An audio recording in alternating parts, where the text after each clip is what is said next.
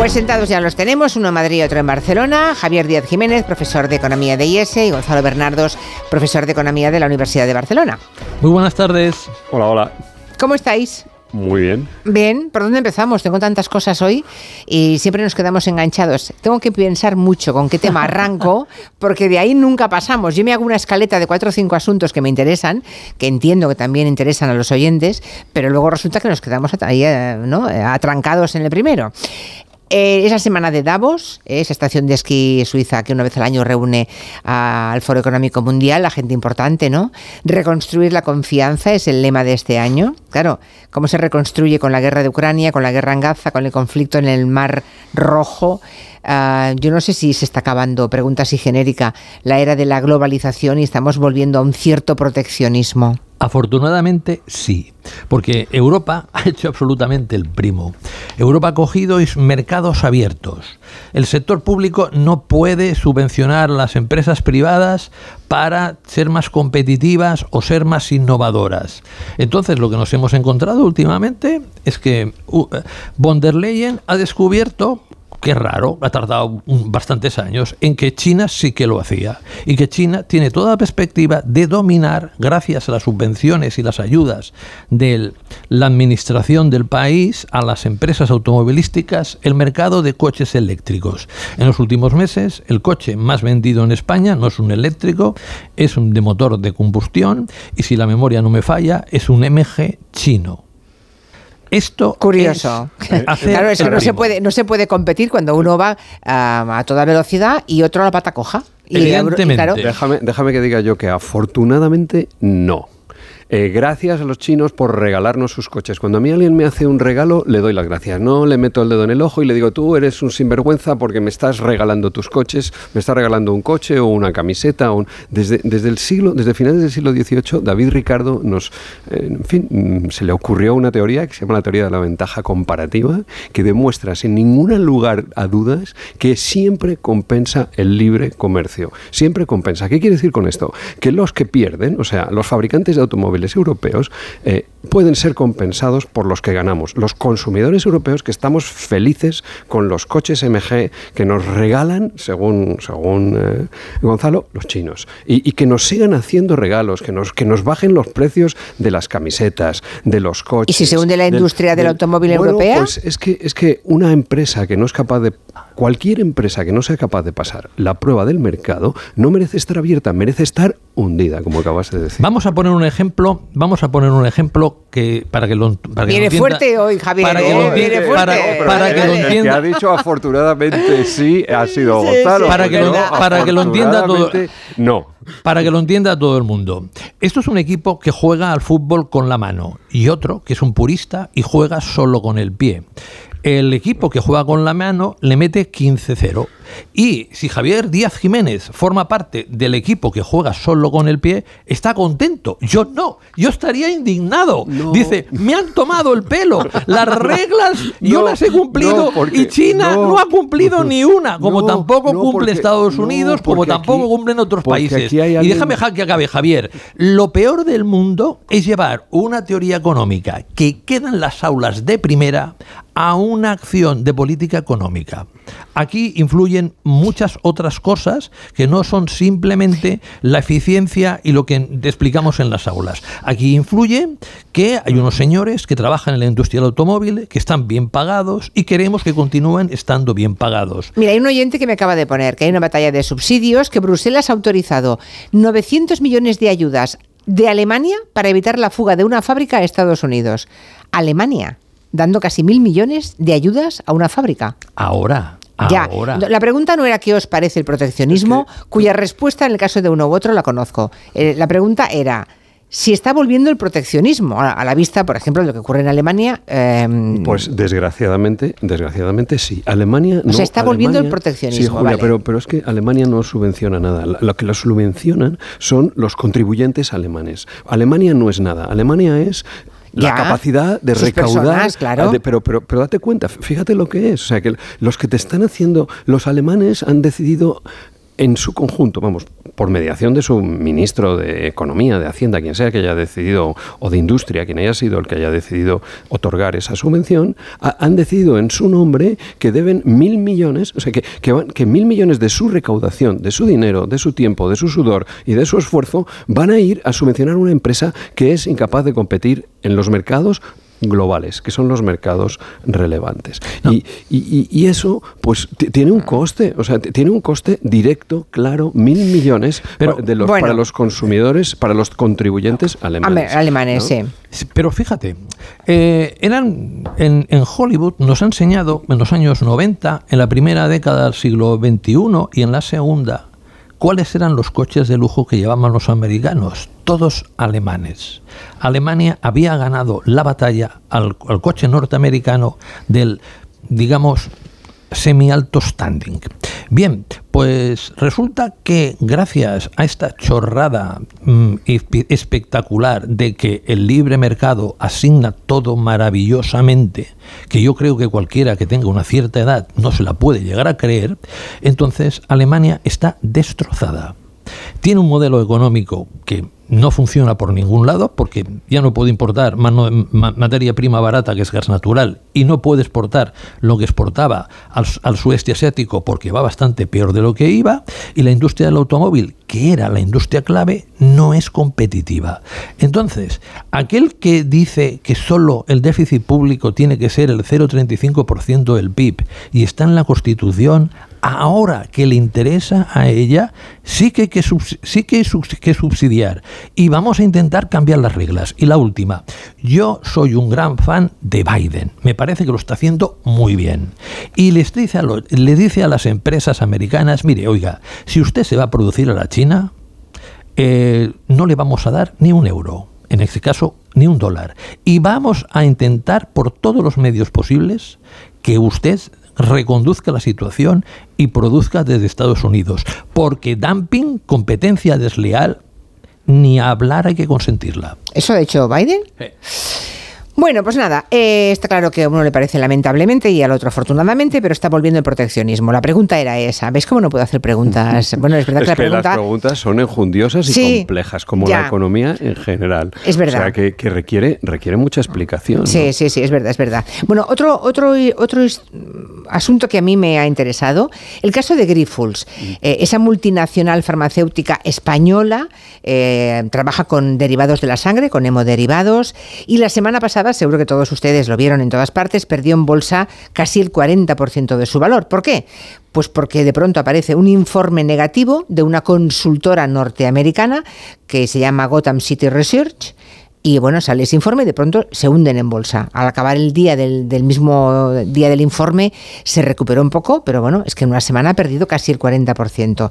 Contadme esta historia, porque Claro, yo no sé si estos son eh, justicieros que actúan contra empresas que están engañando o si son piratas que juegan a ganar dinero ellos mismos uh, hundiendo a empresas. Son piratas. ¿Son piratas? Sí, aquí hay una ganancia. Vamos a ver. Eh, espera, que, espera que tampoco. Eso? O sea, no, sí, realmente pero, me parece irresponsable. Javier, déjame no, que lo explique. No puedes decir que son piratas porque no tienes ni idea de quiénes son los propietarios de Gotham. No tienes ni idea de cuáles son sus, sus arreglos, sus contractuales, no, sí, de, de sí, sus actúan. limitaciones. Yo pensaba, que en, esto está, yo pensaba que en esto estaríais de acuerdo. fíjate. Claro, claro, claro, que, claro que tampoco. Claro, yo, claro que tampoco. Mira, Venga, uno me, por uno, me dejas uno. que lo explique y tal. A ver, miren, A ver, mm, miren, ustedes cómo funciona versión, esto. Versión corta. Sí. Gracias.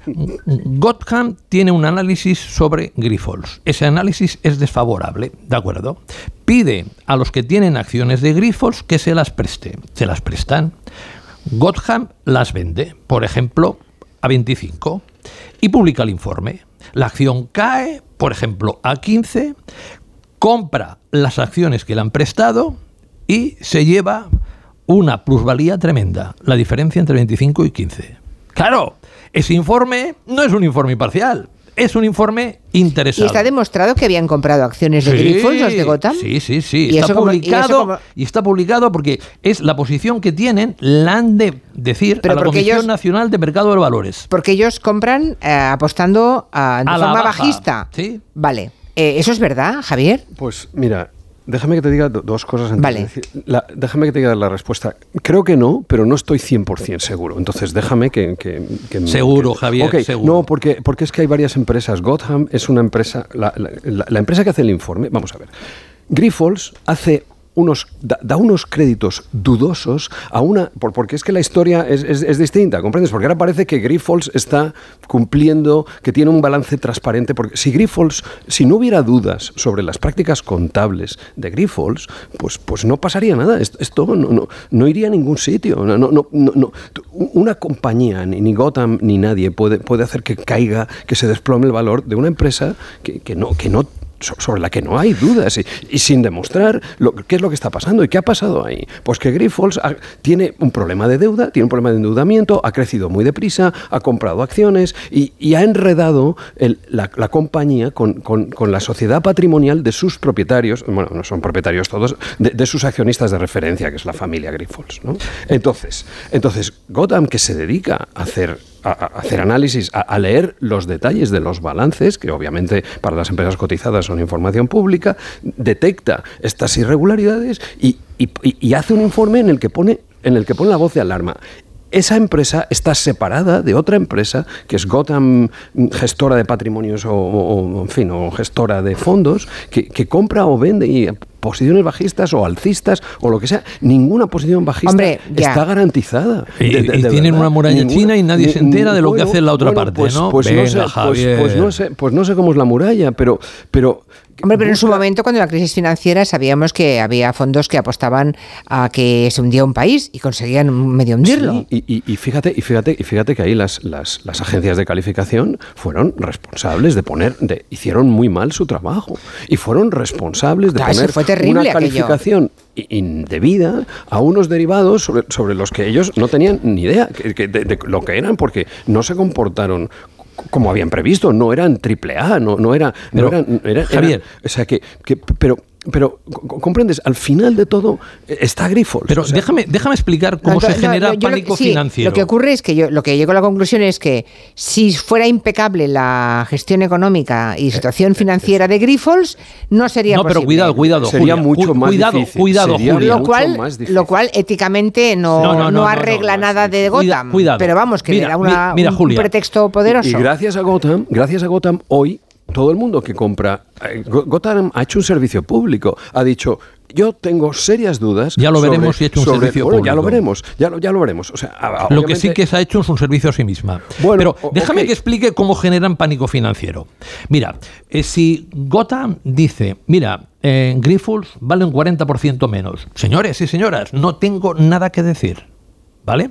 Pero cuando coge Gotham y dice, el valor de Grifols es prácticamente cero, lo que se le viene al inversor español y a la mayoría de los bancos que operan en mercados financieros y también otras empresas, que es que esto es Gobex 2. Gobex desapareció y ni, ni ninguna una empresa maneras, también española, española a la sí, que sí. la misma empresa americana Exacto. hundió. Sí. Es que eso es lo que a mí me Pero preocupa. que esta empresa que no una... tenía un negocio robusto como tiene Grifols, no se parecen en nada. Entonces, lo que hace es generar pánico financiero. La gente vende sí. y se hunde. Entonces, ¿que Grifols tiene algún problema que otro? Sí, tiene algún problema, pero también tiene algunas ventajas. Problema. Pues ya está, el que, que quiera que compra, espera, comprar espera, acciones de Grifols. Pero, que no, pero está, no se le, le dice hecho, que vale casi cero. Porque, porque, las va a porque, comprar el 20% pero, Javier, más barato. Javier, si, si vale, es que, si, vale no casi vale cero. si es vale casi es que cero. La acción no ha caído a cero. No, pero escúchame, si vale casi cero, como dice Gotham en su informe, ellos eh, no tenían que haber vendido con una caída del 35%. Tenían que haber esperado que prácticamente las compraran por un euro. Pues claro. Y no lo hicieron. Pues claro. No lo hicieron. Bueno. En el fondo, su actuación significa un engaño a los demás. Que, oye, cuando esto sucede, cuando Gotham pone el informe, ¿qué hacen todos los bancos que tienen clientes que tienen su cartera Grifols? Les dice que los vendan. Que, oiga, véndalo por si acaso. Porque el banco o el gestor no se quiere mojar. Y entonces esto provoca otra caída más. ¿Cómo reacciona Grifols? Primero, intenta hacer que eh, cuál es el estado de verdad de la empresa. pero lo publicita mal. Y segundo, lo que está intentando ahora es que la Comisión Nacional del Mercado de Valores le deje adelantar la publicación de los beneficios, porque los beneficios anuales de 2023 pintan a ser muy buenos, porque Grifols, los grandes problemas que tienen, es un problema muy catalán. ¿Quién es el mejor consejero delegado, presidente que me suceda a mí, que he tenido una gestión exitosa? Mi hijo. Siempre lo mismo. Esto es Cataluña. Y muchas veces el hijo puede ser una magnífica persona, pero no es un magnífico gestor. Entonces, ya la hemos armado. Pero fíjate, fíjate dónde hemos terminado. Al final, Grifols está sobrevalorada o infravalorada. Y hagan ustedes las apuestas que les parezca oportuno. Ninguno está garantizado que, las, que esas apuestas se pueden ganar. Porque ahora tú me puedes decir, bueno, ¿y ahora cuánto vale Grifols? Lo, lo que sea, lo que esté cotizando hoy. Muy bien. ¿Y eso es poco o es mucho? Pues, I don't know, no Pero sé. cuidado, Eh, Javier. Ya, ya veremos. Pues Gotham ha dicho, no sé, tú le puedes hacer caso a Gotham o no hacerle caso a Gotham, Javier. esperar que la acción baje, comprarla cuando ha bajado, venderla cuando te parezca oportuno. De, de- de verdad, esto es, es que no, es parte, es parte Pero, de la Javier. bolsa, es parte de la vida, es parte de la vida de, de las apuestas, de, de- de tomar riesgos, de, ¿no? Y, y- Pero- y ya está, y, y- de- y no de- tiene, y no tiene mucho más. Déjame que te dé información complementaria sobre Grifols. Grifols Tengo más temas. Grifols ha hecho Venga, Grifols. Grifols ha hecho un Yo cambio. me rindo, yo ya me rindo, me Vale. ha puesto en marcha un consejero delegado externo. Está vendiendo partes de la empresa y está mejorando Bueno. su eficiencia. Por lo tanto, Suelte el hueso, Tarde, profesor tarde, Bernardo, pero suelte el lo- lo hueso. de otra cosa. Haremos- bueno, es que tengo, tengo muchas más. A ver, ¿qué preferís hablar? ¿De la inteligencia artificial y lo que ha dicho en un informe el, el Fondo Monetario Internacional que un 60% del empleo en el futuro se verá afectado? 60%, ojo, con la inteligencia artificial o la subida del salario mínimo interprofesional. Bueno, Lo que tú quieras. yo como novedad la inteligencia artificial. Pues venga. Ve, la int- yo no Hombre, novedad, novedad, no. Hace tiempo que nos Sí, estamos ya preparando sí, psicológicamente para ese mm, para ese fragmento de la historia en la que seremos prescindibles. Pero yo, yo estoy con nuestra inteligencia no, no, natural. No, no, no, Julia, yo estoy totalmente en contra de esa visión pesimista. ¿Cuántos de ustedes trabajan? Aquí coincidimos, 38, aquí coincidimos. ¡Hombre! 38 horas y Media. ¿Qué les parece a ustedes trabajar 15 Claro. gracias a la inteligencia artificial? ¡Fantástico! ¿Qué les parece en lugar de jubilarse a los Claro. 67, jubilarse a los 55? Bienvenida la inteligencia artificial. Pero Lo eso- que nos sacó de pobres, de una pobreza extrema a todo el mundo, fue la primera máquina, que si ustedes lo quieren llamar, le pueden llamar el primer robot incipiente, que era un telar. Entonces, al progreso no le tengan miedo, siempre y cuando voten bien y voten a alguien que reparte la riqueza. Ya. No que la acumulan pocas Eso, manos. eso es que los dos tenéis mucha confianza en vuestra inteligencia, que es natural, no es artificial, y creéis que los trabajos a los que os dedicáis nunca se verán oscurecidos ni eh, sustituidos No. por una inteligencia artificial. No, no. Pero la gente que está haciendo camas o sirviendo copas Pues, deberá pero- estar, pero seguir fíjate, ahí. Pero fíjate, está subiendo el salario mínimo. Tenemos un ingreso, un, un ingreso mínimo vital. Eh, lo, lo que va a pasar es, yo creo que es, es justo aquí, coincido completamente con Gonzalo.